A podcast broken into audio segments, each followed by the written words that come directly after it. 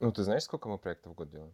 Нет. Сразу возник такой каверзный вопрос. Блин, ну, вы же можете круто сделать, но сделайте круто. Вы же, типа, обычно делаете круто. Такой, блин, чувак, это просто молоко, а он про него рассказывает прям, ты такой, ну, ну это какое-то крутое молоко. Мы задаем тысячу вопросов. Иногда, э, редко, но бывает так, что мы кого-то подбешиваем. И вы, вы не чувствуете боли от того, что иногда клиент ограничивает? Подождите, у меня есть секрет, у меня есть секрет.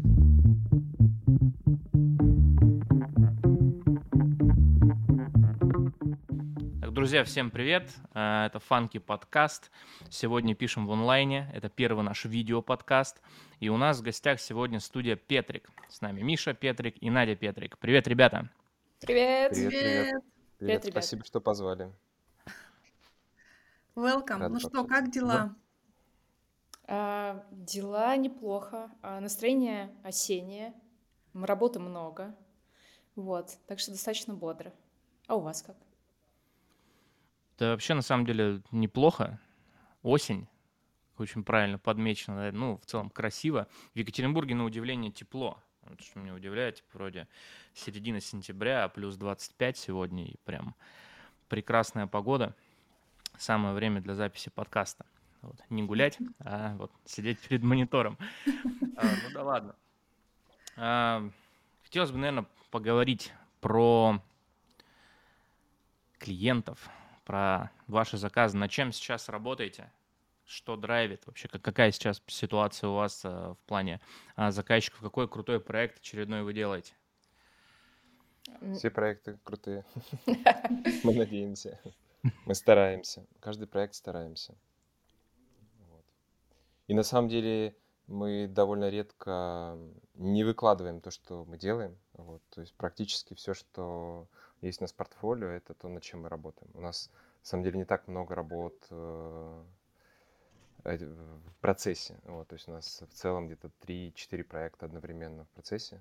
Вот. Мгм. Я, я, кстати, так и не посчитал. У меня Андрей Габайдулин спрашивал, сколько мы проектов в год делаем. Мы так что-то не посчитали. Можешь просто открыть табличку реестровскую и посмотреть. Там порядковые, по порядочку все стоит. Ну, ты знаешь, сколько мы проектов в год делаем? Нет. Ну вот, я про это, то, что мы не, не считали никогда. Мгм. Уж А вот, и кстати, мы- как- Мы не читаем, кстати, тоже. Саш, ты вот можешь сказать, сколько мы делали проектов в год? Ну, ты знаешь, это такая простая статистика, вот какая-то, вроде бы как будто ненужная, а почему бы Ну. не знать? Ну, то есть... Не, ну Да. смотря, наверное, что посмотреть-то хочется. Если какой-то показатель активности, а, КПД, там, полезного действия, все дела, то, наверное, стоит почитать. Но, честно, я не могу сказать. То есть они как-то идут, я их как-то просто делаю. И... Ну, вообще, на Не, я, знаешь, знаешь, скорее, скорее, скорее вопрос в том, что, например, ну, есть студии, кто очень много делают и не показывают то, что делают, я не знаю, им не разрешают из Индии, или просто они, у них нет времени, чтобы показать свою работу. Вот, то есть они просто очень много работают. А есть те, кто, у кого не получается сделать э, д- д- того качества, которое бы они хотели выложить в портфолио и не показывают. Вот. И есть те, кто выкладывает все подряд. И эта статистика скорее про то, что мы в год делаем 12, а в портфолио выкладываем 10. Ну, то есть я просто вот про, Мгм. как бы вот про эту штуку скорее, а не вообще, ну, то есть... А вот, кстати, интересная, такая, мне кажется, тема. а, Ну, вот есть разные пути в плане своего портфолио агентского, да. То есть кто-то реально все подряд выкладывает, просто сделали там 80% за год, все, у тебя 80 новых кейсов, постоянно лента обновляется, в общем, там что-то происходит. А есть кто ну, выкладывает только какой-то самый сок, э, то, что, видимо, по, по вайбу агентства подходит. А, вот, и, в общем-то, получается, что там 2-3 релиза в год условных. А вот вы по какому пути у себя идете в этом плане? Ну, у нас э, на самом деле такая достаточно большая селекция. А, Мы небольшие, мы небольшая команда, нас всего на данный момент в чатике, кажется, 15 человек. Вот. э, И мы, когда приходит раб- проект любой, определяем, кому бы он лучше подошел. Вот. У нас есть какие-то свои критерии того, что можно считать классным проектом, не классным проектом. И мы обычно очень сильно выбираем. Вот, поэтому на выходе почти всегда все выкладываем. То есть, например, мы редко когда делаем что-то для конференций или э, что-то очень такое, не знаю, технологичное, потому что мы ребята, которые любят пошутить, возможно, местами mm. наивными, и такой же наивный, и такой же сторител себе выбираем. А, поэтому вот все такое около, как сказать, Миша, помоги мне. Ну, я, я, я, могу, я могу перефразировать. Э, даже не то, что это B2B-шное, нам не нравится, скорее хочется, в общем, делать те ролики, которые будут просто зрители смотреть, которые можно как бы разместить, не знаю, там в YouTube, да, и mm-hmm. просто люди посмотрят и, ну, по сути, это как у нас большая часть работы это такие имиджевые ролики, то есть это мини-мини короткометражные фильмы, которые могут люди просто посмотреть. Это, наверное, наш главный интерес и один из главных критериев выбора проектов, что когда приходит такой проект, мы с радостью на него соглашаемся и то есть хочется делать как бы и одновременно и для, а, и для клиентов, и для зрителей, ну, то есть просто для людей, вот, чтобы mm-hmm. они могли его пересматривать. А, но понятное дело, что не все проекты такие, а, вот, ну, да, но нам хватает, пока что хватает. Я, Мгм. знаете, что вспомнила, что а, когда только у нас вот в этом году, в сентябре, кстати, мы пропустили день рождения свой, можно сказать. В общем, когда только мы э, открылись, я помню, такое ощущение у меня было и желание выкладывать все, вот даже в общем, маленькую фигулинку, которую мы сделали для клиента, вот прям все-все выложить, всем похвастаться, и, короче, вот такое было ощущение, что типа, блин, это же сделали мы, почему мы это не выложили, вот, а со временем как-то это, короче, наоборот, так подуспокоилась ситуация, мы пришли к тому, что будем выкладывать то, что условно фанки, типа, отражает нас, вот, и сейчас в итоге мы... У нас есть проекты, которые заходят такие, типа, да, вроде нам нужен стиль фанки, но мы э, понимаем, что как-то немножко в такой э, более классический, консервативный, э, там, э, уходим проект, и в итоге он не попадает в портфолио, но мне уже как-то так норм. Или там мне э, Илья с Сашей говорят, давай, типа, обновим сайт, посмотрим, может быть, что-то уже там, типа, и не очень актуально.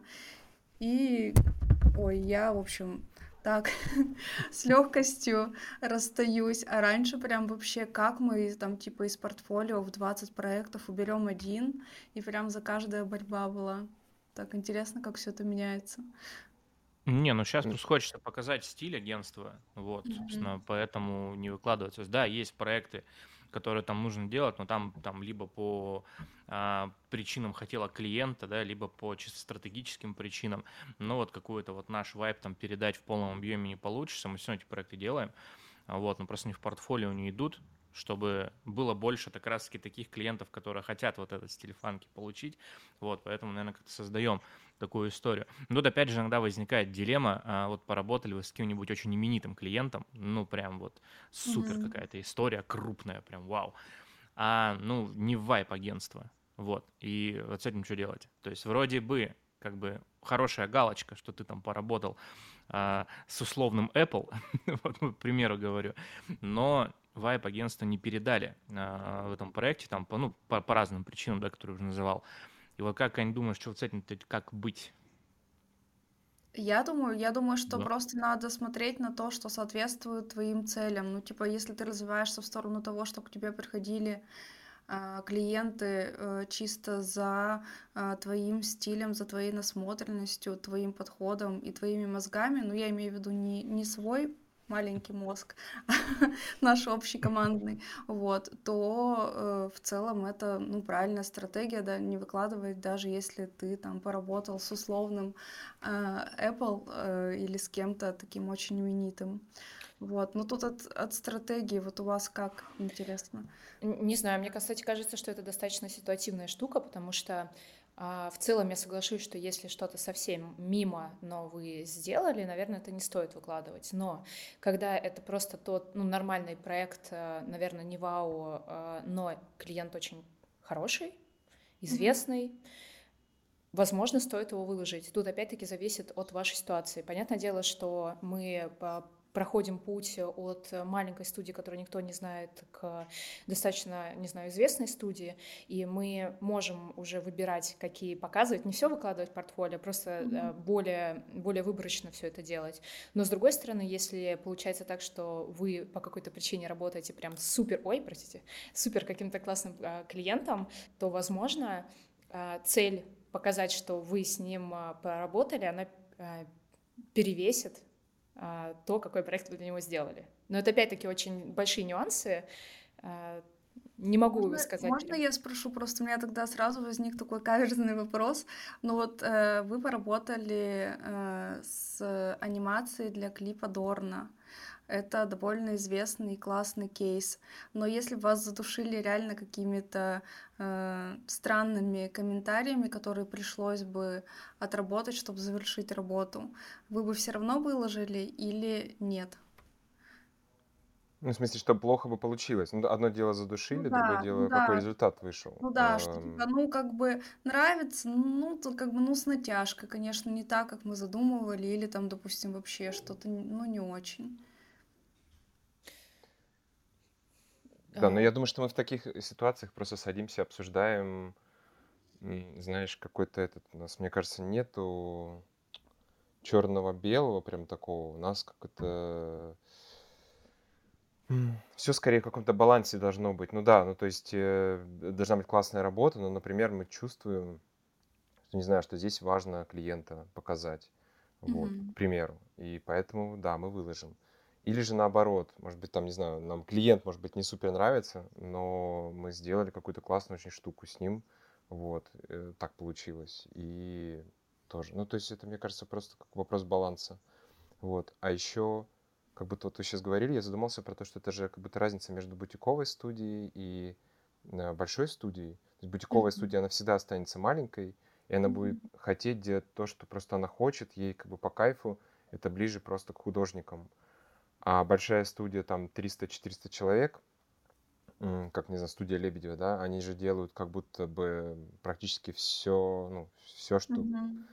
Все, что приходит. Ну, в целом, да, там вообще... Да, наверное, у них скорее ограничения бюджетные и mm-hmm. каких-то договоренностей, сроки, бюджеты. А то, что сделать, блин, давайте, чуваки, мы решим вашу, ну, решим вашу задачу. Вот, и это как бы не бутиковая студия, просто разный подход. Да. Нам, у, нас, у нас определенно бутиковый как бы подход. Вот. Но иногда, да, мы можем как бы выйти за, за его границы, но все-таки чувствуем, что мы скорее маленькая студия. Слушай, но бутиковый подход, он в, в чем проявляется? В выборе э, продукта и выборе клиента. Просто отвечая на ранее заданный... Ну что это не Ани... бизнес. А не вопрос. Я хочу сказать, что если бы у клиента были комментарии, какие-то, которые существенно влияют на визуал, мы бы попытались понять, э, почему такие комментарии вообще появляются. Потому что одно-то дело твое креативное э, воплощение, то, что ты хочешь сделать то, как ты видишь, но, возможно, клиент э, редко, когда клиент несет откровенный бред. Mm-hmm. Если он дает комментарий, и это все уводит от изначальной креативной задумки, скорее всего, там есть какие-то боли, которые можно вместе решить и прийти к другому видению. Да, это будет не то, что ты задумывал в начале, но на данный момент времени, на данный момент реализации это будет лучшее решение для этого проекта. Если мы берем э, Дорна, то там была Яндекс Музыка, там MBDO был, mm-hmm. но там же был и WWF, которым mm-hmm. было важно э, подсветить э, тему птиц. И mm-hmm. если бы у них были комментарии, и они бы говорили, ну давайте другие сюжеты сделаем, мы такие, ну да, они, мы понимаем, что они просто хотят донести ярче эту мысль, мы бы это сделали. То есть то, что тебе приходится отступать немножко от своего креативной, от своей креативной концепции, не значит, что это будет плохо для продукта. А тут уже очень большой вопрос. А, для тебя что важнее, попасть в продукт и помочь клиенту сейчас или сделать что-то в портфолио? Угу. Вот знаешь, ну, мы да, но... встали на скользкую дорожку обсуждения э, компромисс и типа творческая О, команда. Это вообще просто. Ну здесь как будто должен, Надь, э, отвечая, здесь мне кажется должен быть баланс, потому что клиенты к нам приходят за чем-то уникальным. Вот. И в этих поисках уникального мы иногда уходим далеко. Но если бы мы не уходили далеко, то бы этого уникальное бы и не находилось бы вообще. Просто сухо выполняя задачу клиентскую, а, она не будет от этого уникальной. Вот. И поэтому вот здесь как раз-таки баланс. Мы ищем уникальность, клиент нас немножко ограничивает. Вот. И где-то вот в поиске этого баланса, это не компромисс, скорее, а баланс, где-то истина. И то, что получается в результате. У классных ребят, кто умеет и переговоры вести правильно и классно, и умеет искать какие-то э, уникальные вещи. И вы, не- вы не чувствуете боли от того, что иногда клиент ограничивает? Ну, как Надя сказала, ну да, да, говори. Да, у нас просто с Мишей мы как это, э, лед и пламя. И, и янь. и не янь. Мы эм, изначально немножко в разные стороны смотрели. То есть Миша, прям когда мы начинали 8 лет назад, Миша всегда говорил, что нужно делать э, то, как э, ты считаешь нужным, так, как ты считаешь нужным, и э, делать красиво, и предлагать только свои решения. Клиент, он часто не понимает. Я говорила, нет, нет, нет, но нам же надо решать задачи клиента. И просто со временем мы как-то пообтесались, и вот как раз-таки находимся в поиске баланса. Иногда бывает грустно, если ты там делаешь какой-то очень классный тритмент или согласован какой-то классный концепт, а ты откатываешься. Но опять-таки, во во-первых, э, мы как анимационная студия, вот, кстати, здесь, наверное, у нас все-таки немножко разные с вами э, стратегии. Э, мы как анимационная студия, которая делает разные ролики для разных продуктов, нацелены на долгосрочное сотрудничество с клиентом. Поэтому если мы в этот момент уступим, ну не то чтобы уступим, если мы поймем и примем, что да, наша концепция там ломается и нужно визуал менять, mm-hmm. то мы сделаем крепкий, крепкое, крепкое, крепкое видео для клиента, он в следующий раз к нам придет за другим э, видео для другого продукта, и там может получиться другой креатив, который мы точно положим в портфолио. И такое бывало. Вот, поэтому мы здесь э, такие мобильные, стараемся ориентироваться на клиента, но при этом, э, конечно, давать свои решения. Условно, нам, когда приходят э, с тритментом задачей, мы очень редко когда делаем, как э, э, агентство, например, видит или как клиент видел решение. Мы задаем тысячу вопросов, иногда редко, но бывает так, что мы кого-то подбешиваем тем, что мы очень много всего спрашиваем, в том числе про, например, бренд-платформу, когда к нам уже приходит с каким-то готовым решением для видео. Но мы задаем очень-очень много вопросов, а потом предлагаем а, пути а, изменения креатива или видео, и дальше уже делаем какой-то совместный продукт. Вот. Mm-hmm. Ну да, то есть он, от нас всегда, от нас всегда есть э, предложение. То есть когда к нам приходит задача, мы никогда так, о, класс, э, погнали. То есть ни, ни, никогда такого нет, мы всегда пытаемся разобраться, так, угу, вы делаете это ради этого, угу, угу. да, кажется, мы поняли. Есть, конечно, какие-то вещи, которые мы не понимаем, потому что мы не супер глубоко в маркетинге, но мы пытаемся максимально понять, собственно, что все хотят сделать, потому что если задача будет э, понятная всем, то, собственно, ее потом будет легче делать.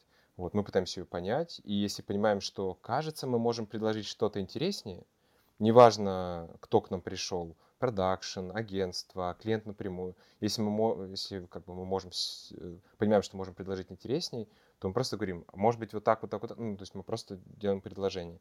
Вот, и мне кажется, в большинстве случаев э, нам никогда не отказывали, ну, что мы можем предложить что-то больше, лучше. Единственный, э, единственный момент, когда нам отказывают, это, и мы сами понимаем, это когда просто сроков уже нет, э, обсуждать, думать, то есть когда короткие сроки, и мы понимаем, что да, окей, мы, э, скорее всего, уже здесь ничего не поправим, и тут уже вопрос, согласны мы или не согласны делать в эти сроки и соглашаться на эту задачу. Mm-hmm. Аня, Саша, расскажите, как у вас вообще проходят первичные вот эти переговоры с клиентом, как вы выбираете, какой у вас э, тип сотрудничества получается? Ох, ну, хороший вопрос. Ну, клиентов, э, то есть мы, насколько Аня может меня поправить, но как мне видится, мы не нишуемся в плане там какой-то конкретной э, сферы, там застройщики, там банковская сфера, там корпорейт или так далее. Да, все-таки стараемся больше э, работать, ну, по крайней мере, нам хочется больше работать с клиентами, которые вот по вайбу с, нам, с нами схожи, которые там хотят, да, что-то сделать а, как минимум нетривиальные для своей даже пускай очень консервативной отрасли. Вот. А первичная встреча, ну, через э, там, банальный брифинг, то есть э, знакомимся. Вот. Но мне очень бы хотелось, на самом деле, внедрить а, такую историю. Как-то внутри, в кулуарах агентства обсуждали, а, что первая встреча не про дела, а просто познакомиться. Тебе вообще что за люди? Какой-то настрой. Потому что о делах уже говорить проще человеком, которого ты уже знаешь. Ну, как-то понимаешь, подходит он тебе, не подходит. И здесь, как бы, мне кажется, рождается понимание, как с ним общаться. Вот, потому что, ну, я там даю себе отчет, что все люди разные, то есть э, кому-то, может, там, на «ты» попроще, кому-то хочется больше цифр и посложнее. Вот, и первое такое, как бы, знакомство, мне кажется, эту проблему вообще очень отлично решит. Вот, не знаю, как это будет работать, но хотелось бы попробовать. А дальше, собственно, брифинг, уже говорим конкретно о делах, то есть знакомимся с командой а, уже через призму, да, то есть проекта. Ну и в моем случае, я как бренд-стратег, у меня брифинг для меня, наверное, не особо суперважное значение имеет, потому что я еще с клиентом на глубинное интервью ухожу. Вот, и там уже, в общем-то, все вот это вот по отдельности с каждым там, или если это воркшоп совместно со всеми, э, вся вот эта история раскрывается. А, вот. Поэтому у меня, как у стратега отдельная история, у меня это происходит так. А, вот. Там, с точки зрения дизайна, да, наверное, брифинг э, супер важная такая часть э, самого проекта. А, вот. А вообще по подходу, ну, там, мы стараемся работать э, совместно с клиентом, то есть его тоже чуть-чуть пускать в процессы. Но вот, кстати, ребята сказали о том, что они тоже там тысячи вопросов задают, докапываются до всех мелочей, типа, а почему так, а вот как угу. здесь вам удобнее, как удобнее было бы там, не знаю, ваша аудитория, как она что-то там делает, вот. И мы, на самом деле, это тоже причина, почему мы однажды отказались от письменных брифов, то есть, ну, когда-то ну, да, давно да. у нас это было, вот, и мы поняли, что это очень сильно ограничивает нас, как бы, в информации, то есть мы, э, как бы, недостаточно глубоко глубоко погружаемся, а э, это делать не то, что нужно, это даже интересно сделать, если ты хочешь сделать круто и сделать что-то больше, чем от тебя там клиент э, ждет, э, то, ну, в общем, да, такое устная встреча, знакомство. То есть у нас как происходит сначала, э, там, когда приходит запрос в агентство, э, я назначаю встречу просто в зуме, и мы так общаемся. Типа я рассказываю вот про Сашу, про Илью расскажу, вот, немножко поговорим о кейсах, э, расскажу, что такое в нашем понимании там проекты в стиле фанки, пойму, насколько это как бы близко клиенту, задам все вопросы, и только после этого мы отправляем коммерческое. Вот. Почему это тоже нам кажется важно? Потому что ну, я как бы отметаю еще в сторону всякие моменты того, что просто есть какие-то пробивные истории, типа узнать стоимость, сроки, вот, а в целом просто тоже э, вот такое впечатление, как бы полное, мне кажется, создается об агентстве тоже э, после встречи, потому что недостаточно того, что ты посмотрел портфолио, что-то там почитал в соцсетях, когда ты общаешься вживую с человеком, вот, а тебе с ним там 3-4 месяца работы, и то, что э, он, его команда сделает, это ну, короче, существенно может поменять их бизнес, ну, то есть на уровне брендинга это как бы довольно сильные изменения, вот, и здесь хочется, чтобы вот мы максимально друг другом прониклись, и я тоже, а, если мне очень нравится клиент, а мне, как правило, все очень нравятся, я после каждой встречи делюсь и говорю, блин, там такой вообще пришел клиент классный, вот, и мне, конечно, хочется, чтобы ребята тоже э, заразились вот этой вот темой, что, типа, ну, реально прикольные ребята, у них классный бизнес, хорошая идея. А, не только ради денег, мы тоже на это как бы обращаем внимание.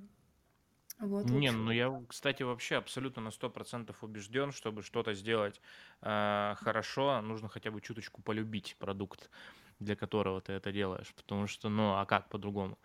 То есть, э, если, ну, как-то он там противоречит твоим принципам, вот, ну просто не берись за это. Ну, типа, ты там убежденный вегетарианец, и тебе колбасный завод приходит, типа, ребята, мы сейчас вообще куча денег. Ну, естественно, мне кажется, на месте человек просто отказался бы от проекта, потому что, ну, прям в разрез идет. Я не смогу полюбить продукт просто и все. То есть, ну, а как мне его делать для него что-то крутое, будь там какая-то креативный ролик, да, или там коммуникация, креативная концепция, или там бренд-стратегия, ну, у меня бы не получилось. Поэтому я вот всегда стараюсь как бы... Ну, это на глубинных интервью что происходит, мне про продукт рассказывают, я такой, это круто. И постараюсь, даже если я этим не пользуюсь, просто зацепить для себя какие-то вещи, за которые я мог бы полюбить этот продукт. И, в общем-то, получается пока что. Ну, а в целом с какими вы клиентами не работаете и продуктами? Вот ваши какие-то, мы сейчас поговорили про то, какие все классные, mm. а сейчас давайте э, дегтя добавим. Ваши, ваши «но» при выборе клиента и продуктов? Э, я точно э, не буду сейчас уже брать э, клиентов. Ну, то есть прям вот мы же как бы тоже с командой общаемся, не то, что так, типа там, мы берем все и поехали. Это все равно такое, как бы, мне важно то, чтобы, ну, ребятам там было интересно, понравилось. И я думаю, что это точно отпадают отсюда всякие э, микрозаймы и прочие вот такие темы. Ну да, вот это уже вот. табу. Да, а в целом, да, в целом просто вот на таком первичном срезе, ну, как бы на первичном знакомстве просто э, смотрю на то, чтобы это был, ну, такой проект, который, в котором мы реально можем чем-то помочь.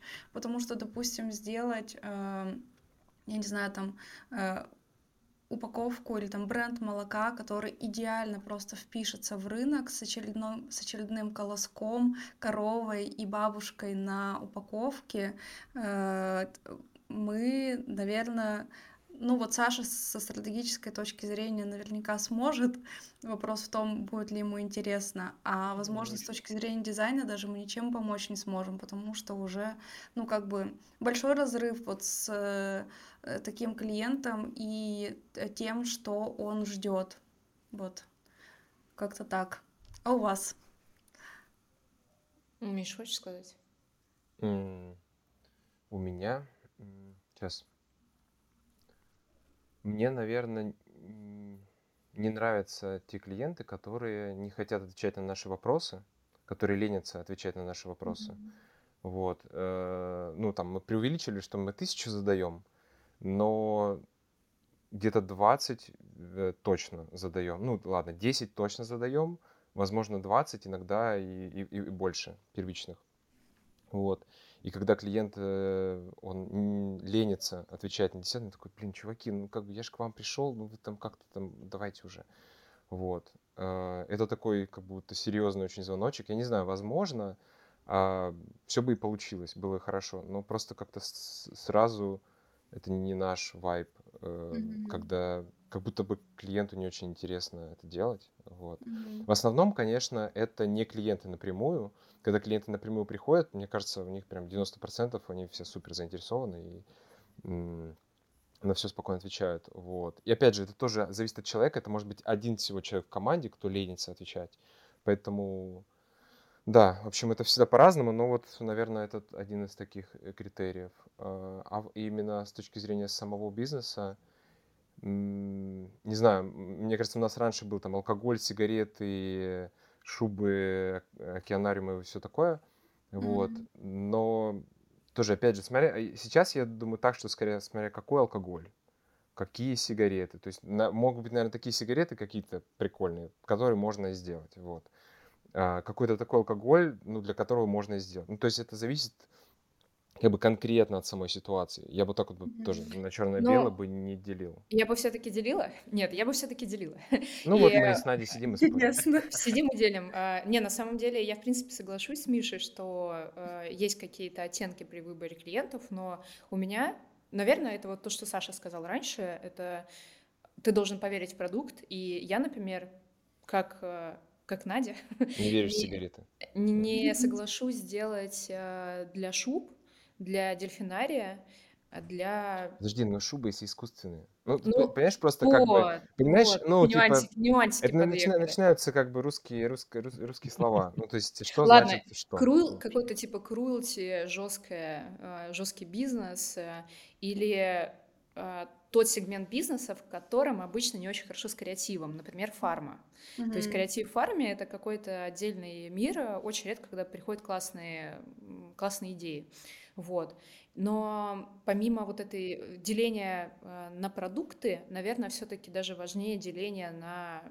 Оно, безусловно, важно, как мы уже обсудили, но деление на ценности, которые, э, которые несет несешь ты и несет э, клиент, оно, наверное, первостепенное, потому что Миша уже отметил про категорию людей, которые приходят и не хотят э, разговаривать, не хотят отвечать на вопросы. Просто почему это не ок? Потому что сразу, первое, они не нацелены на сотрудничество, Угу. По какой-то причине они уже к чему-то пришли, и они не хотят это менять. Ладно, если там сроки. Но если сроки есть, э, обычно за этим ничего не стоит э, такого, что нельзя было бы пошатнуть. Оно не шатается. А второй момент это то, что если тебя не допускают к сотрудничеству, здесь немножко тянет не равной работой. То есть, если ты пойдешь в эти отношения, скорее всего, тебя не будут ценить. Но и нужно ли это, если мы опять-таки говорим, а у нас ролики длятся в среднем 2-3 месяца, как бы э, нужно ли идти в такой э, toxic э, на долгосрочной основе. Вот. И помимо этих моментов я бы еще отметила такое новое, новое для нас явление, это раскачанный маятник, потому что он может быть в одну сторону mm-hmm. подвинут, вот как какое-то нежелание к сотрудничеству, а может быть наоборот, подвинут в сторону какого-то гипержелания, и по опыту обычно оно исходит от э, креатива, например, на стороне агентства, которые хотят, чтобы мы над чем-то поработали, они почему-то уверены в том, что мы хорошо справимся. Почему я говорю почему-то? Потому что, возможно, это задача, не знаю, по моушен дизайну, а мы по, ну, как бы в моушене мы особо не работаем. Но, в общем, приходит креативная пара, которая очень хочет с нами поработать, но при этом на звонке присутствует, например, менеджер, которому вообще дико наплевать. Он мало того, что не хочет с нами работать, так он вообще думает, почему бы не пойти к ребятам, которые стоят в 10 раз дешевле, еще как бы эти петрики, а, в чем их ценность. И вот когда приходит э, такой клиент, в котором есть типа раскачанный маятник в сторону гипержелания поработать с нами, и менеджер, который тянет обратно, обычно это тоже ни к чему хорошему не приходит, потому что все, что ты не покажешь, а, креатив, например, скажет, что, блин, ну, вы же можете круто сделать, но сделайте круто. Вы же типа обычно делаете круто, им как бы не, ну, не донести, что это не всегда от нас зависит, это зависит от продукта и от водных, ну, mm-hmm. от, от всего. Поэтому... Ну да, и, и, и это какая-то небольшая еще такая наша проблема в том, что к нам действительно иногда приходят проекты, которые как будто вообще не про нас, и, и мы такие, блин, а почему, ну, то есть почему, почему к нам с этим проектом, может, такого же нет вообще? Вот, и это какая-то наша проблема, что мы как будто не, не доносим то, чем мы занимаемся, или не совсем понятно, что ли, или не знаю, или просто э, кто-то кому-то говорит, чем мы занимаемся, а в итоге, э, ну, то есть вот как Надя сказала, например, нам довольно часто приходит с моушен дизайном, но мы им mm-hmm. не занимаемся. Но вполне возможно еще проблема в том, что просто люди не различают разницу между там персонажной анимацией и моушен дизайном, что как бы, ну, и там двигается, и тут двигается. Вот. Mm-hmm. И Возможно, даже кто-то думает, что если можете вы персонажей пошевелить, то, наверное, абстрактную графику еще проще, что там просто кружочки и квадратики. Вот. Э, но это просто совершенно разная специфика. А мне еще, знаете, что в голову пришел такой э, пример. Я просто вспомнила, почему э, есть ведь еще клиенты, которые просто не подходят к нам по бюджету, ну, то есть я не знаю, как у вас, но у нас, да, есть такое. И я вспомнила, что мы тоже как-то просто договорились, а, что у нас как бы есть такой второй а, уровень оценки, что ли, его, то есть если он не проходит по бюджету, мы понимаем, что, ну, вот объективно, типа, а, нет столько денег у человека, но допустим, проект классный, или мы видим, что идея классная, потенциал э, у проекта и у самого бизнеса высокий, мы можем вписаться просто ну, за меньший кост, но ради того, чтобы сделать э, что-то крутое, что нам будет в кайф, или что очень классно ляжет в портфолио, и клиенту это тоже будет нравиться. Ну, то есть вот тоже здесь есть такой некий баланс, не знаю, как э, у вас возможно такие, эм, не знаю, игры со стоимостью или Да, у нас у нас э, есть треугольник, э, я не знаю, как называется, треугольник печали, хотел сказать. Ну, короче, треугольник как раз рисовала этот треугольник. Трю...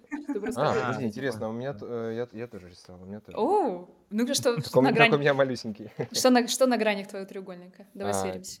На одной грани деньги. Во-первых, подожди. Во-первых, он равнобедренный. Э, Это важно для позициониста. Нет, Майш, он равнобедреннее. Давай. Там деньги, деньги есть. Деньги есть, грань. Общение. Да.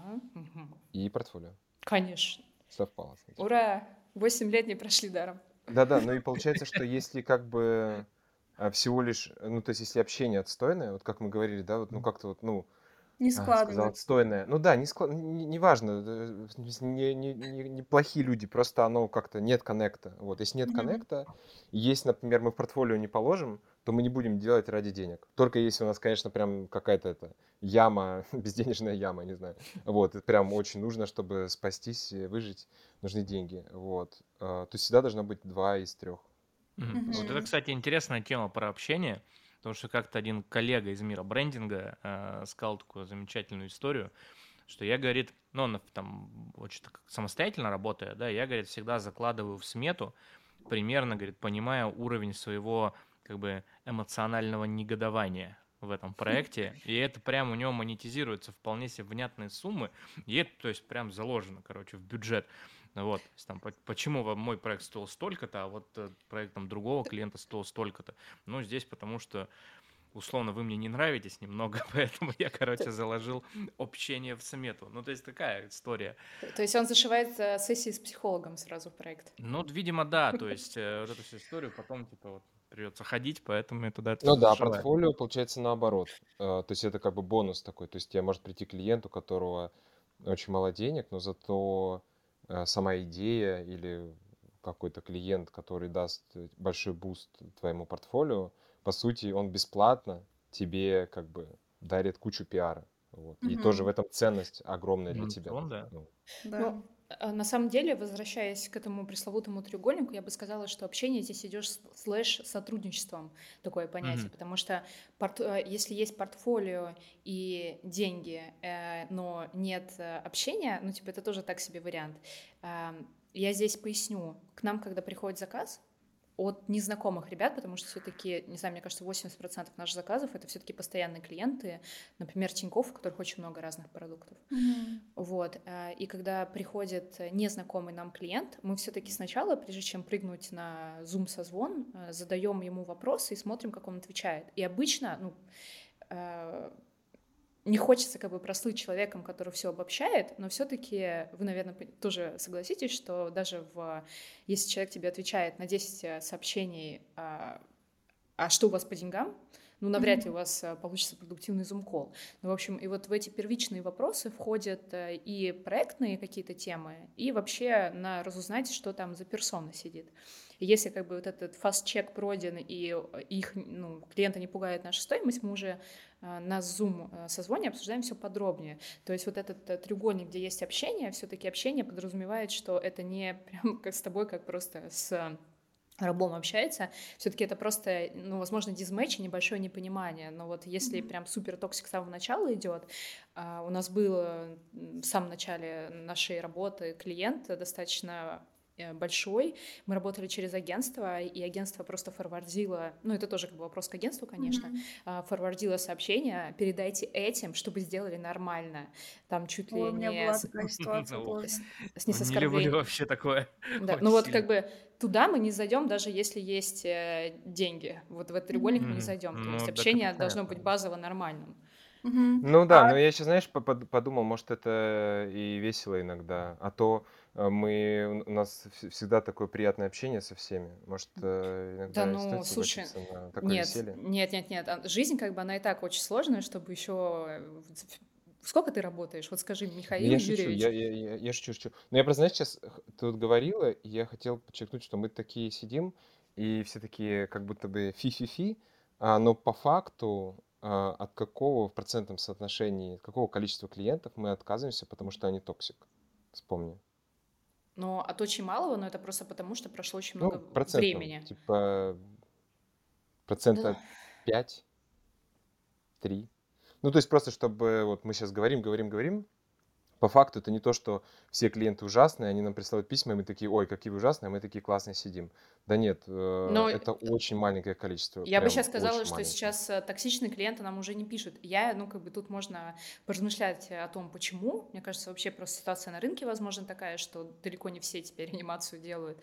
Вот, возможно, э, мы как-то чуть яснее доносим, про что мы. Ну, в общем, и сейчас мы практически не имеем дела с токсиками. Вот, ну да. И если мы отказываемся, мы отказываемся в основном а, очень редко из-за бюджета, потому что, ну, как-то в основном все норм. Вот. В Я бы основном по сказала, не... срокам или а, то есть команда занята, просто потому что маленькая команда, и мы просто не Мгм. успеваем сделать. А, Или не, не попадает просто не наш, э, не наш стилек. М. Или Ну, это вот как раз к вопросу, к самому первому про портфолио, то есть вот поэтому мы там стараемся, да, что-то прям особенное выкладывать, чтобы человек зашел, посмотрел, как бы, ну, вайб мой, не мой. Если как бы нет, то, ну, то нет, собственно. А Ну да, это Вот, нормально, там это нормально. кли- клиент отметается. Ну а так вообще, это, наверное, даже к, как ко всем там людям и заказчикам, и, в общем-то, тем, кто этот заказ дает, то есть клиентам, э, типа, хотелось бы, наверное, посыл такой дать, но вообще общение это важно. Э, то есть если у вас изначально складываются какие-то токсичные истории, ну, так, такой проект получится. То есть будет просто человек себя выдавливать чего-то, чтобы сделать там не хорошо, не круто, а ну, типа, приемлемо, чтобы это просто там сдалось как-то и как-то работало.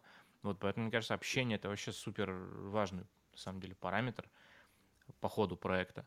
Ну вот, поэтому как Но и агентству, так и клиенту, мне кажется, на него стоит обращать внимание. То есть я не говорю, что мы там идеальные, то есть я как человек там в общении, ну, далеко не идеальный. Я свои грехи знаю прекрасно. Вот, но как бы и клиент тоже стоит как-то идти навстречу, тоже это понимать, да, то есть выйти из этой истории, типа, я заказчик, ты исполнитель, вот, все, границы, типа, вот, делай там, что хочешь. Да, это, мне кажется, такая Ну, это просто, вот ты сейчас проблемка. даже это говоришь, и мне кажется, что это, в принципе, странно со стороны выглядит. Потому что в смысле ты заказ, ты исполнитель, я заказчик, мы же вместе делаем, это наш Ну продукт. вот, да. Ну, не, А, не всегда так бывает. То есть я вот сталкивался, по крайней мере.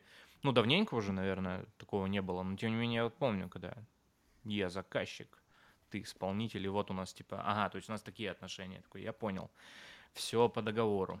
Все вот Повышают. Ну, это, это такие появляются все равно, такие продюсеры до сих пор есть и появляются. То есть это такой тренд из 90-х. Но мне Ну да, то просто, есть просто это это люди, которые тема. да, не очень горят э, тем, что они делают, и просто хотят побыстрее все сделать. Мне, э, короче, мы об этом тоже уже не раз говорили с Сашей, что это как будто люди старой формации, ну, типа такие реально, вот Миша сказал, выходцы из 90-х, возможно, что это такое, такое есть. А я еще, кстати, почерпнула классную идею узнавать про деньги а, на самом первом таком этапе, ну, то есть до того, как ты проводишь э, встречу с клиентом, потому что я обычно ну, как-то думаю, ну, что я сразу буду спрашивать на встрече, типа там все выясним, я обозначу вилку цен, посмотрю реакцию, а вообще на самом деле, ну, как бы понятно, что ты не на добровольных началах, началах работаешь, и вроде такая здравая идея спросить, а что по бюджетам? Но мне кажется, знаешь, здесь очень, очень важно как-то нормально это сформулировать, потому что очень не хочется называть, у вас же по-любому вилка очень э, м, такая расплывчатая и от э, м, самой задачи зависит. И Да, вот да. э, важно артикулировать примерную стоимость, но при этом сделать так, чтобы клиент не понял, что э, не услышал, что вот по нижней границе любая идея пройдет. То есть э, обозначить какую-то вилку это здорово.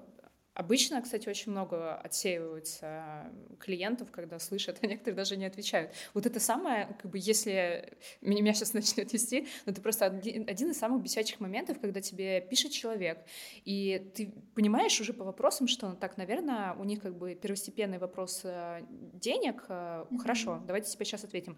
Ты пишешь большое письмо, рассказываешь про пайплайны, про то, почему это столько стоит, и тебе даже спасибо не отвечают.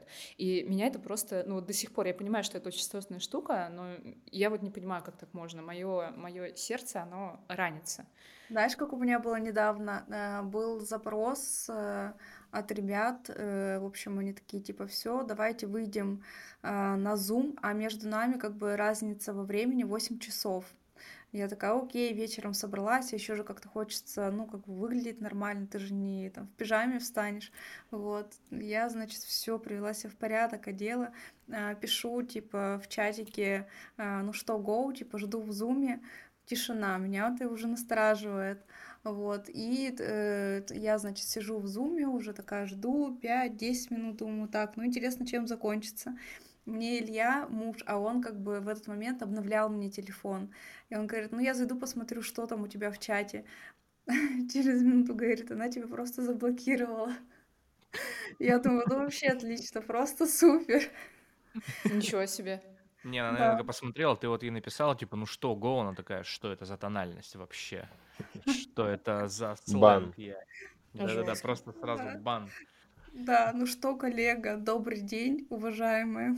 Ну, это не, ну это какое-то не, неуважение, даже если мы не сработались, что за дела? Ну, все же люди. Я вот такое вообще не понимаю, меня прям дико бесит какая вот эта история, когда, ну, напиши ты просто, исходя просто из уважения. Нет, ну, сори, там... Что-то поменялось. Да, придумай да. какую-нибудь причину, я не знаю. Но просто знак внимания хоть какой-то, когда просто, типа, в блог я не знаю, блин, может, я так воспитан, я просто даже, вот мне спам звонит постоянно, типа, из банков там, я и то стараюсь, ну, не бросать сразу трубку, а просто чуть-чуть хотя бы ответить что-то.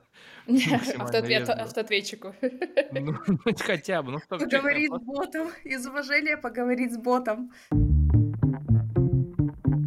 сменим немножко парадигму на что-то позитивное. Э, расскажите, что вас драйвит в вашей работе. Вот просто интересно. И насколько, кстати, у меня еще такой вопрос был, насколько это кайфово, э, сложно, легко, вы пара, у вас семья, и вы еще работаете вместе. Созванивались мы тут э, с ребятами из Лондона, и Э, он основатель студии, вот, и он говорит, вот как раз моя жена, она заглянула в кадр, она из Новой Зеландии, а, ну да, ну вот у нас как раз, и Надя что-то сказала про нашу дочь, вот, э, и он такой, о, да, у нас вот тоже трое, mm-hmm. и вот жена еще работает. Ну, то есть, и мы такие, офигеть. Я просто смотрю думали, на... тяжело было. Я смотрю на эту женщину и говорю, я же, ну, у меня у нас один ребенок, но я уже чувствую себя где-то глубоко внутри мертвой. Как вообще? У нее трое детей, там 5, 3 и 1 э, год, э, и она еще работает. Просто. А, и собака еще. Жестко, жестко. Да, лабрадор, наверное, большая. Что драйвит? Очень драйвит сама команда, а, очень нравится находить э, и давать людям проекты, от которых они кайфуют. У нас Основное, основная команда — это режиссеры и арт-директора, и остальная команда строится вокруг них, просто потому что заказы очень разные, и непосредственно исполнителей, которые делают руками, проще найти под каждую стилистику, под каждую задачу на аутсорсе. Вот. Но когда ты попадаешь а, с заказом в сердечко режиссеру или арт-директору, и ты видишь, что человек там работает 3-4 месяца и невероятно кайфует, и гордится, и портфолио выкладывает, это просто Э, ужасно приятно. Еще драйвит возможность делать не только коммерческие проекты, но и, в принципе, работать над какими-то пробона историями. Вот э, мы как раз вначале был, э, начали говорить вначале начали говорить про то, что у нас сейчас выходит. Mm-hmm. На следующей неделе будем выкладывать проект для дома с маяком. Это детский хоспис, и это mm-hmm. пробона история. Нам написали ребята, попросили сделать имиджевый ролик. Мы обсудили внутри, познакомились с ними, очень сильно были очарованы тем, какие они и какие ценности они транслируют. И вот делали ролик э, достаточно долго, просто потому что это не коммерческая история, и их приходится э, вести параллельно с коммерцией. Mm-hmm. Вот. Но возможно сделать такие штуки, или вот то, что мы делали для суперсобаки, собачьего приюта mm-hmm. проект, это меня, меня очень радует. А, я по образованию учитель. учитель зарубежной литературы и русского языка. Реклама, в рекламу я пришла лет 10 назад, и для меня сначала это был такой сделка с дьяволом, что типа, хочу ли я работать в рекламе? Реклама — это же плохо, ну, типа, зачем навязывать людям покупку чего-то? А, и постепенно как-то мировоззрение менялось. Кто-то скажет, что я э, конформист, вот, но на самом деле для меня это про выбор клиента. Поэтому я не буду работать с тем, что мне не совсем не близко, и не буду работать э, над токсичными заказами, и буду делать э, какие-то некоммерческие истории для благотворительности. Вот. Миша, тебя что драйвит? Ну-ка расскажи. Меня драйвит возможно, это, это прозвучит сто процентов пафосно, и это, не, это очень тяжело как бы этого достичь на самом деле, потому что куча факторов, которые мешают или... Ну, короче, куча сопротивления, но драйвит, наверное, больше всего, а, когда получается раскрыть в художнике какой-то какой-то новый уровень. Ну, то есть мы даем задачу а, художнику а, неважно, режиссеру, арт-директору, ну, в общем, а, аниматору. И когда он делает что-то такое, ну не то, что, что он до этого вообще не делал, но когда, короче, он достигает какой-то вершины, по сути, благодаря как бы нашей работе, вот, нашей mm-hmm. с Надей работы. Потому что мы выбрали клиента, и деньги есть, и клиент, и мы и э, задачу классную выбрали, и подобрали под эту задачу именно правильного человека. Э, конечно, опять же, куча сопротивления, там, может, он заболел, или какие-то почему-то кли- комментарии с моей стороны дурацкие, да, с клиентской стороны, или, не знаю, Надя что-то сказала. Вот. А, или наоборот, когда все реально очень круто складывается, и получается очень крутая вещь в итоге. Вот, наверное, это... Не знаю, как, что, это, что назвать? Когда, короче, когда все звезды сходятся э, mm-hmm. в одну, получается классная штука. Ну вот. Но опять же, это, конечно, очень непросто и, конечно, не всегда получается. Ну да, это вообще непросто. Я так сейчас подумал, типа, что меня драйвит. Ну, наверное, сейчас пробую как-нибудь это сформулировать. В общем, делать что-то, что потом на что-то влияет. То есть сделать какой-то бренд крутой, кто-то улыбнулся, посмотрел там, или такого ничего себе. А это то, что я хотел в этой категории получить. Или там просто как-то перевернули категорию, и все начали за ним следовать, там, повторять. Такой, я повлиял. Конечно, что-то изменил, что-то что сделал крутое. И вот на самом деле еще очень драйвит Э, два момента. Это первое, когда я говорил то, что важно полюбить то, что ты делаешь, с точки зрения продукта как-то, чтобы да, понять его. Но очень сильно драйвит, когда сам клиент любит свой продукт. Он про него начинает так рассказывать, и такой, блин, чувак, это просто молоко, а он про него рассказывает прям, ты такой, ну это какое-то крутое молоко. И вот как бы ты делаешь круто для такого человека, потому что он любит действительно свой продукт. Очень вообще не переношу прям антидрайв, когда начинают рассказывать, да ну просто мы типа делаем, как у всех. У нас вот такой вот продукт, как у всех. Просто типа деньги зарабатываем. Я такой, ну come on. Ну что-нибудь, просто расскажи. покупаем, просто перепродаем. Да, да, да, да, да. Вот это прям, о, не, вот это меня прям дико в уныние вообще вводит. Вот, ну чуть-чуть-то полюби. Почему я же должен полюбить твой продукт, чтобы что-то сделать. Ну, полюби его ты сам хотя бы немножко. Почему так сухо? Ну, знаешь, здесь э, можно это как бы в целом обобщить тем, что это какая-то не любовь к жизни. Ну, то есть, ну, э, да, как будто наверное, любовь да. к жизни — это увлечение. То есть, если ты чем-то увлечен, то ты теряешь время в этом. Ты не понимаешь, сколько времени прошло. То есть ты как бы, знаешь, когда ты реально чем-то увлечен, с дочерью играешь, иногда думаешь про работу. Это хрень полная. А когда ты с дочерью играешь, и как бы ты прям, типа, с ней вот, а, это, прикинь, сюда пошло, а это сюда. То есть ты прям, и ты даже такой, сколько прошло времени, я даже не, не, не понял, два-три часа, день прошел. Вот. И в работе то же самое, классно терять э, время в работе, потому что ты увлечен, ну да, по сути, жизнью. Вот. И те чуваки, э, в смысле клиенты, тоже увлечены э, молоком и ты увлекаешься этим, вы все вместе просто кайфуете, по сути. То есть это даже, ну, как бы работой ты не назовешь. Да, да. То есть это уже Я... не работа, это работу, а делать что-то прикольное. Когда ты работаешь работу, вот есть такое выражение, ты на часы поглядываешь, о, все, 7 вечера, погнал. Ну, вот, ну, это, конечно, да, тоже немножко удручает. Но вот такие вещи мне тоже очень нравятся, когда действительно а, либо ты кого-то заражаешь своей увлеченностью, либо кто-то своей увлеченностью заражает тебя, что ты тоже такой, блин, давай перелопатим этот рынок полностью, и как бы начинаешь врубаться. Ну, да, это да, прикольно. Да. Это мне Я, прям кстати, нравится. подумала, знаешь, о чем, что э, очень часто, вот как раз, по крайней мере, мне нравятся предприниматели и бизнесы, которые реально вышли из хобби. Я вот сейчас просто так на скидку вспомнила несколько э, таких, ну, там, наших, не наших клиентов, брендов, которые просто вышли из увлечения, ну, типа, ты там, не знаю, увлекся правильным питанием, э, там, как-то поменял понял, свою да, жизнь, и потом из этого у тебя что-то появилась какая-то идея бизнеса, которую ты вот через себя пропустил и несешь. Или там бренд Август, те же мои любимчики, которые тоже, э, там Наташа увлекалась просто ювелиркой, ходила как хобби э, к э, какому-то ювелиру, там что-то пробовала делать, потом дарила друзьям, а потом из этого получилась такая крутая история. Это очень вдохновляет, ну, как по мне.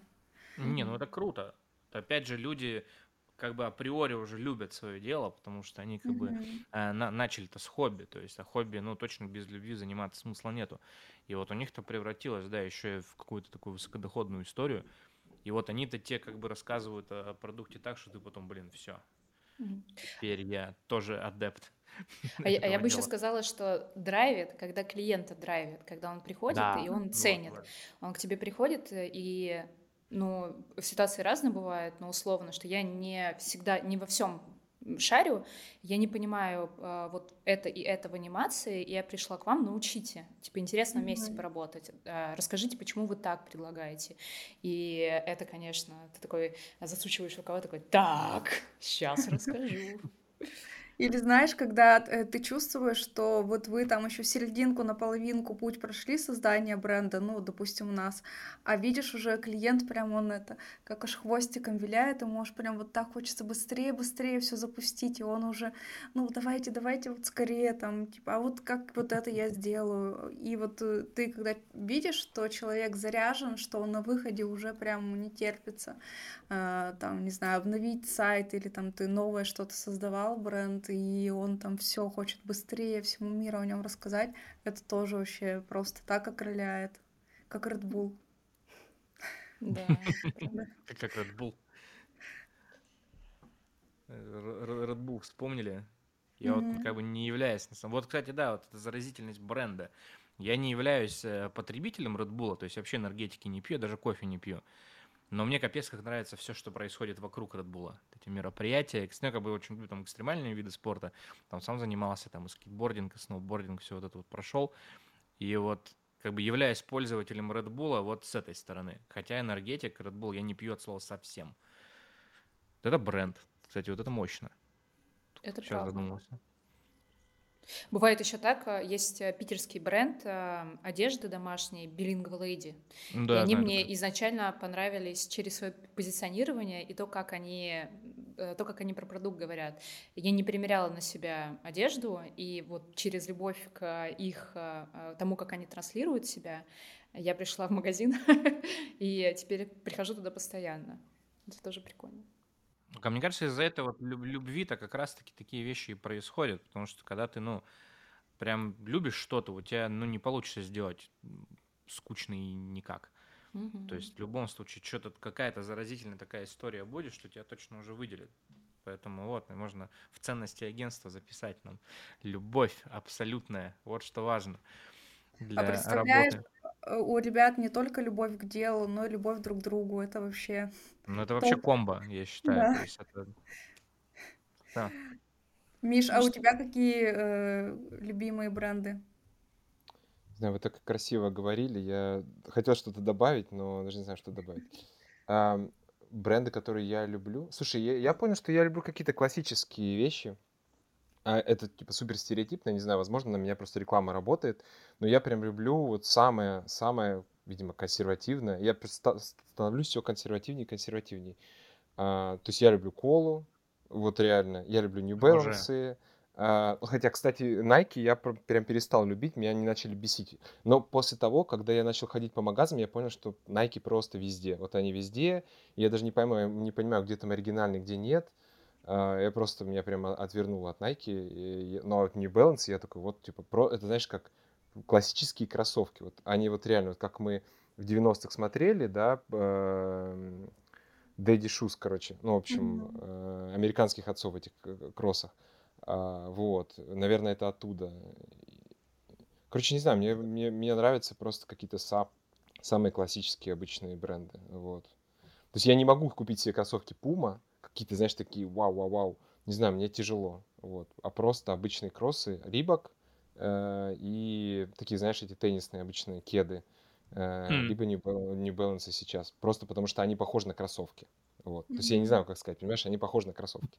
Для но меня это сейчас, вид кроссовок. Но ты сейчас говоришь про форму, что классика по, по форме, а по содержанию бренда. Типа идеология. Ну, не обязательно одежда. То есть вообще можно же там... Ну, про Red Bull поговорили. Я вообще не пользовал, мне очень нравится вся эта Нет, Red Bull кайф. И да, нет, конечно, Red Bull класс. Я даже иногда его беру очень э, редко, но не знаю, просто захотелось Red Bull. Вот, на, вечером. Вечером попил Red Bull. Но это да, тоже я, я просто формулу еще смотрим. В, форму, в формуле две команды Red Bull. Тяжело не любить Red Bull, если ты Ну вот, да-да-да, потому что столько вокруг него всего уже Э, да, или, знаешь, тяжело не любить э, Феррари. Ну, то есть, э, как бы, я понимаю, что многие будут не любить его, потому что это стереотипно, вроде бы, как любить Феррари, но, блин, они, это красивые красные машины, вот. Ну. Короче, да, мне, наверное, сложно сказать про позиционирование бренда, то, что вы сейчас говорили, что мне близко. Даже не знаю. Наверное, ничего не скажу. Может, сейчас просто не вспоминаю. Вот. Но могу только сказать, то, что я люблю классические старые бренды, которые как-то прошли сквозь времена, остались.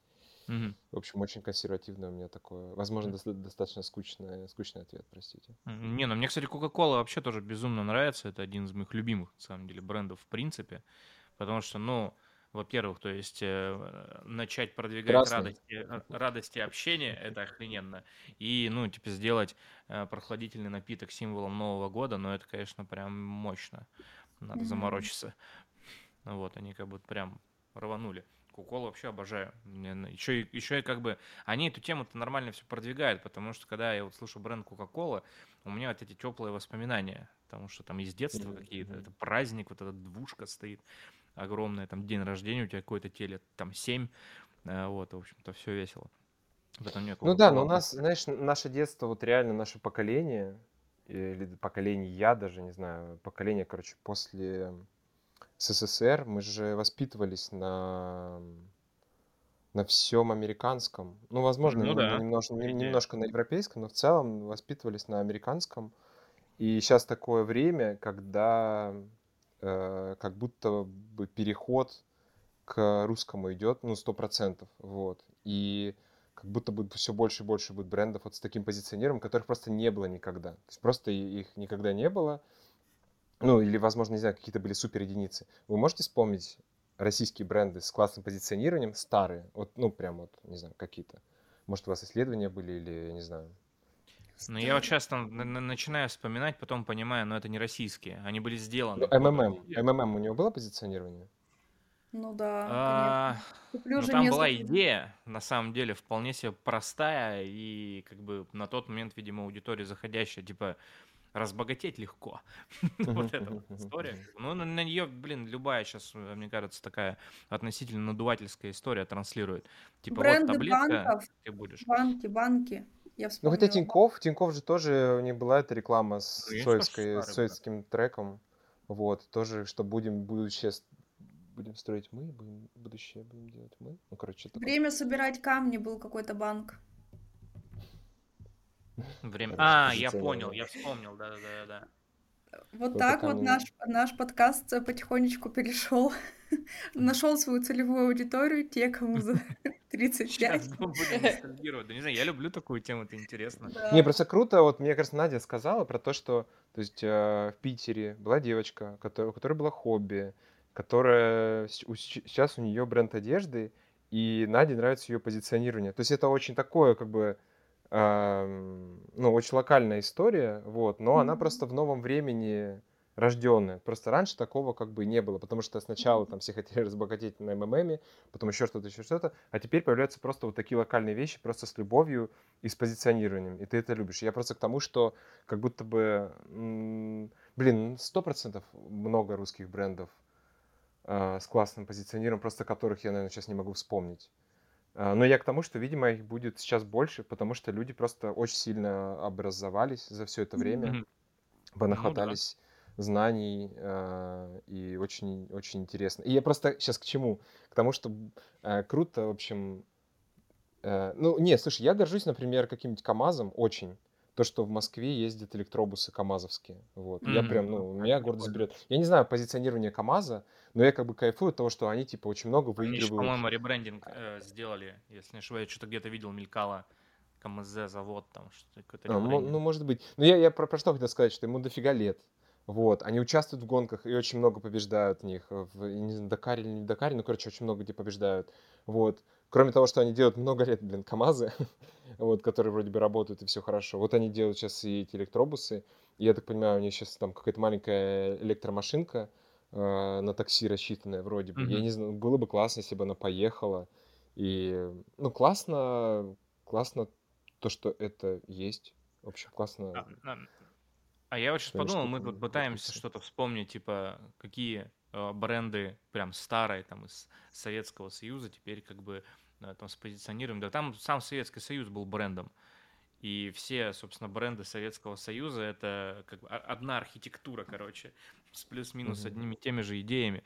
А, вот. Mm-hmm. Но у Советского Союза, кстати, был бренд, там, как бы кто к нему не относился, с точки зрения бренда он был выстроен. Ну, там, mm-hmm. и там какая-то идентика была, прям, прям стилистика, то есть все достаточно было там неплохо. А когда, в общем-то, ну, занавес-то упал, пришли там зарубежные бренды, и с ними-то рекламное агентство переехали, типа там BBDON какой-нибудь тоже вместе, в общем-то, всем э, составом, да, там зарубежных брендов там начали в России. И вот появилась рекламная вот эта вся история. То есть э, рекламный бизнес там порос. А так, на самом деле, много можно брендов российских привести, которые уже после там сформировались. Ну, типа, не знаю, там, Pet Shop, четыре лапы э, сеть, э, Яндекс. Да Яндекс, весь наш фин, там, финтех, фудтех. Банк. Точка. Кстати, классная история. А, там сейчас... Рокетбанк был. Да, Рокетбанк, да, был, ну, вот от них же. Но точка, это же круто.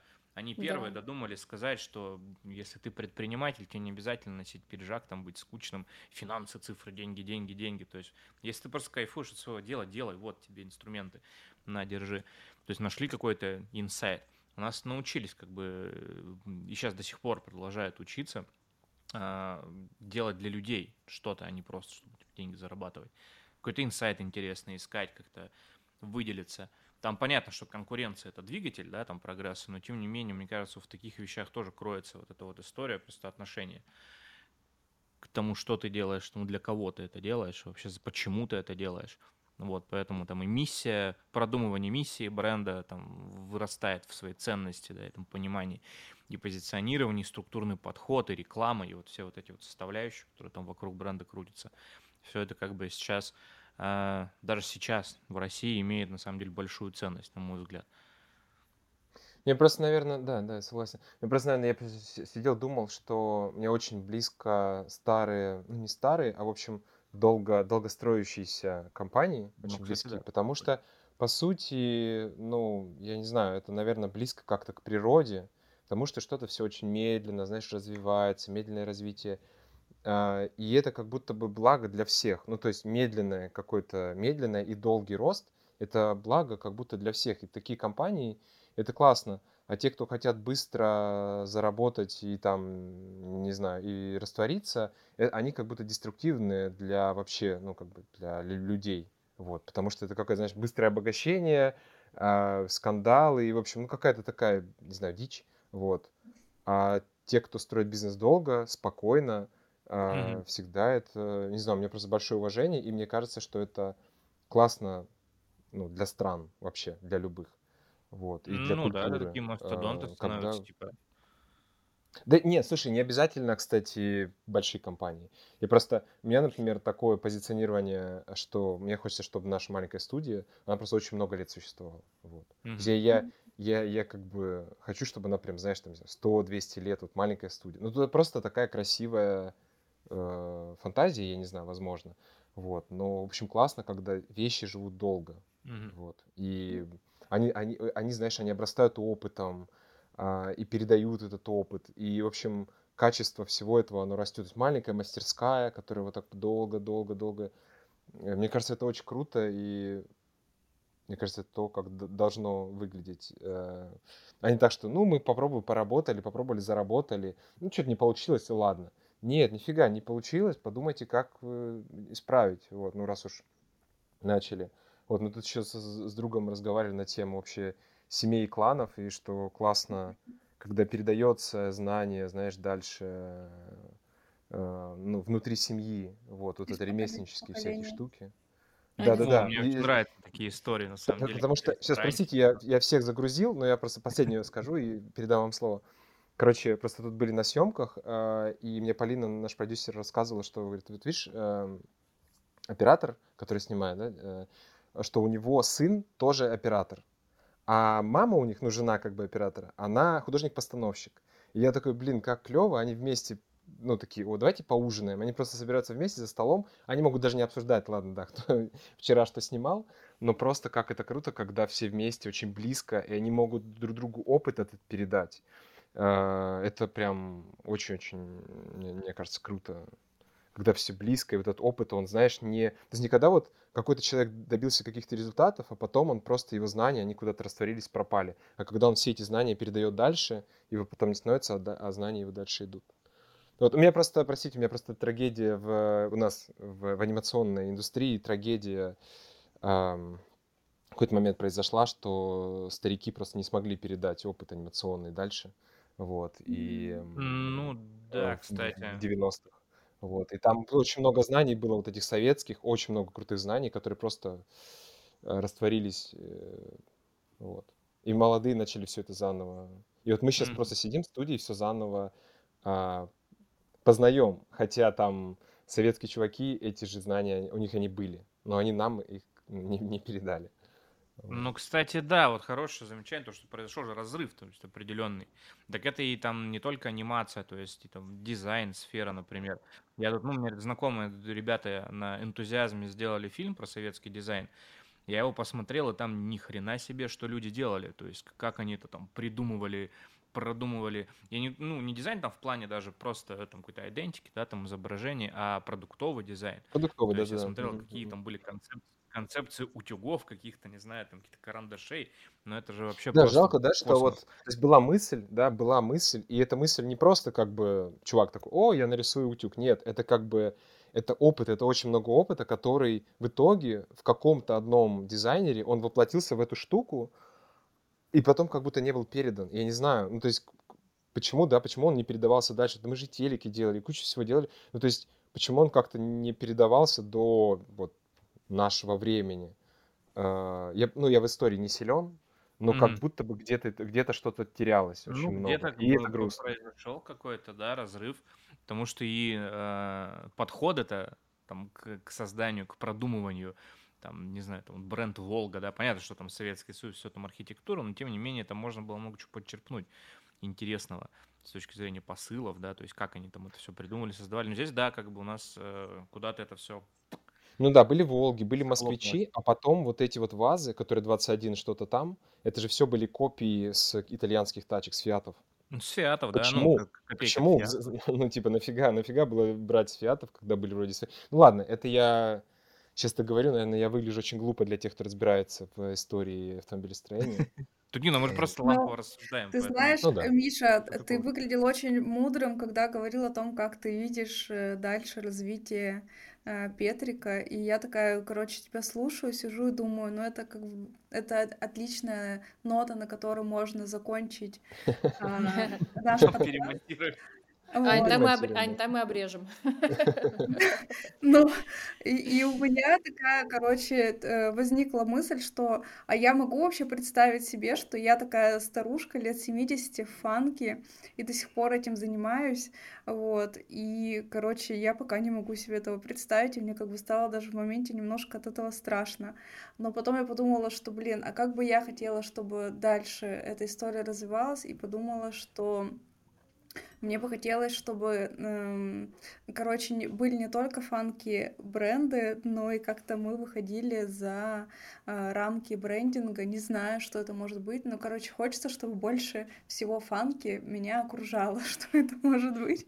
Я не знаю, вот такое желание.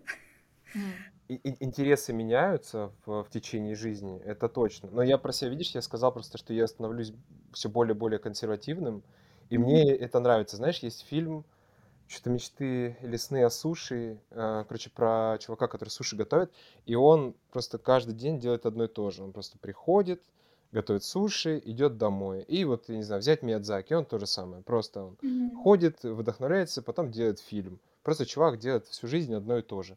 И просто кому-то это близко, кому-то не близко. Просто я хотел сказать, что как будто бы... Ну ладно, ладно. В природе тоже все разное бывает. Э, Сезоны отличаются друг от друга, и все меняется. Глобальное потепление приходит и уходит. Не знаю, в общем, да, изменения, наверное, большие есть. Просто я себе такую какую-то поставил... э, Мне, в общем, нравится э- эта мысль о том, что я буду, вот как ты сказал, 80 лет, и я там буду что-то еще, э, ну, в общем, к- к- к анимации, к этой маленькой коммерческой студии иметь какое-то большое отношение. В общем, А ты, Эм, Надя, как э, себя видишь э, вот в старость, в старости? Будешь ли ты связана с анимацией, со своим делом? Я не знаю, если и буду, то, наверное, как-то очень верхнеуровнево, поверхностно, но в планах купить огород и выращивать э, помидоры, огурцы. Хочется быть ближе к земле. А, Ну Да. да, это тоже крестьянство зовет. Насчет передавать дальше свои знания, мне кажется, э, это супер классно. Это, конечно, не должно висеть грузом на твоем потомстве, которое не захочет пойти в анимацию, захочет стать врачом. Вот, но я бы сказала, что это просто такая метафора того, что если даже это не твои дети, а твоя студия продолжается в ком-то. То есть, если бы у Миядзаки не было сына, ну, типа, студия Гибли, она же продолжала бы быть, ну, был бы другой Ну креативный да, она директор. уже слишком серьезно, конечно. Вот. А у тебя, Сашка?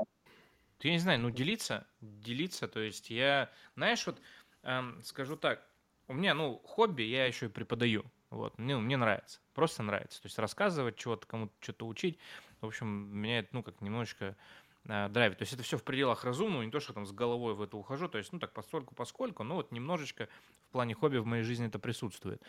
И, не знаю, я вот когда учился, Я, ну, видел много там таких возрастных, таких прям старых преподавателей, и прям каких-то интересных, ну, было на самом деле единицы. Вот. Остальные мне казались какими-то такие прям суровые, слишком строгие, в общем, как-то не, не заражает. А мне бы хотелось в 80 лет быть таким преподавателем, который так ва и всем как бы молодым ребятам, которые там придут учиться, им просто будет по кайфу меня слушать.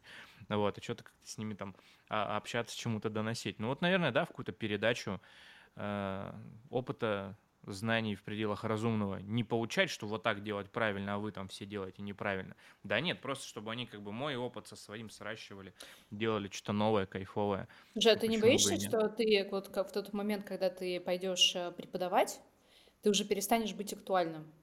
Я просто А Я, вспоминаю... скорее всего, перестану быть актуальным. Вот. Подождите, у меня есть секрет, у меня есть секрет. А, на- на- как, как, это делать? У меня была учительница по истории, и а, учительница по истории. Вот, то есть вроде бы, ну, максимально консервативная штука, да, то есть там, э, это не делайте, потому что вот я знаю, как надо, да, ну, типа, я же знаю историю.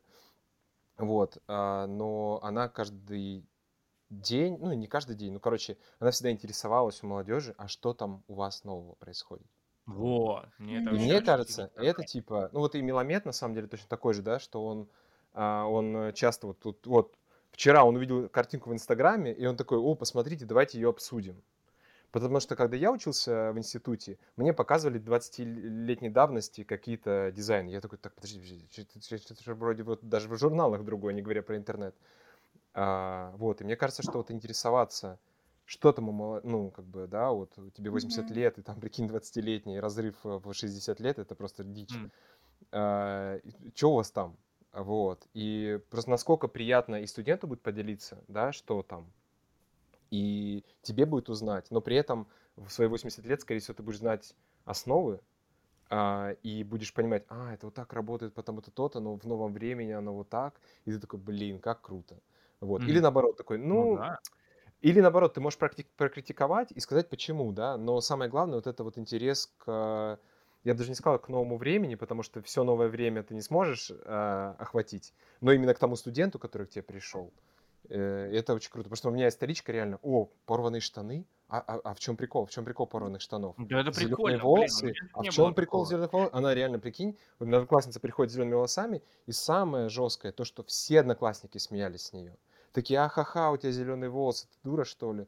Вот, а она такая, «О, офигеть, Юля, зеленые волосы, вау, типа, блин, Ну, как ты это сделала? И мы все такие, так, подождите, историчка, она как бы моложе по духу, чем мы. Ну вот, прикинь, так было в школе. Я прям, она меня вдохновила, мне кажется, вообще на всю жизнь. Ну вот я бы тоже А, хотел де- делиться прям, круто. да, чтобы было кайфово. Не э, говорить, что вы там делаете неправильно, а вот тогда мы делали правильно. Да не, ну это типа бредятина полная. Вот понятно, что там делали тогда, это уже не актуально там в тот момент, когда мне будет 80. Но как-то вот обмен. Ну да. Но утюги тогда опыт делали классно. Дизайн утюгов был классный. Что еще раз? Дизайн утюгов, А, дизайн утюгов, говорил, да, это классный. вы как бы смотрите. Да, сейчас уже Да-да-да, так вот никто не тема. делает. Было бы, было бы Короче, прикольно. На мой взгляд. Ну, как-то так. Ну, и огород, естественно, фермерство мне все больше начинает нравиться с возрастом. О, сойдемся. Я, я бы тоже, я с вами, я тоже хочу делать что-то руками в старости. Я устала работать головой. Я думаю, что старость близка как никогда. Возможно, уже через да. 10 лет рядом с Но мне кажется, ну, чтобы да. перейти к огороду, в первую очередь надо хотя бы научиться поливать цветы, потому что я до сих пор я не знаю, в какой момент их поливать. Вот. Надо я хотя тебе... бы поливать цветы. Не, ну я типа такая история. Я еще на полном серьезе задумывался, типа, дать, ну, такой, такой дачный домик, гараж и токарный станок. Вот, просто я такой, прям реально смотрел, сколько стоят токарные станки, где их взять подешевле, чтобы просто что-то там поделать, типа, руками какие-то прикольные штуки. Поэтому mm. почему бы и нет? Главное что-то делать, вот, а не утопать в старости, жалуясь на жизнь, короче, вот так скажу. Короче, я нам э, желаю, чтобы мы оставались актуальными, больше общались с 20-летками, и э, чтобы э, наша мечта о старости сбылась. Вот. Спасибо вам да, большое за сегодняшнюю... Вам спасибо, что позвали. Да, спасибо, ребят. Давайте. Было Хорошего вам продуктивного дня. Да? Друзья, это был Фанки подкаст. Вот такая ламповая беседа получилась. А, смотрите нас на всех доступных платформах. Ребят, спасибо огромное, что пришли. А, Миша, Надя, с нами была студия спасибо. Петрик. Сегодня в эфире. Увидимся. До новых встреч. Пока-пока. Давайте, пока-пока. Пока. -пока. пока.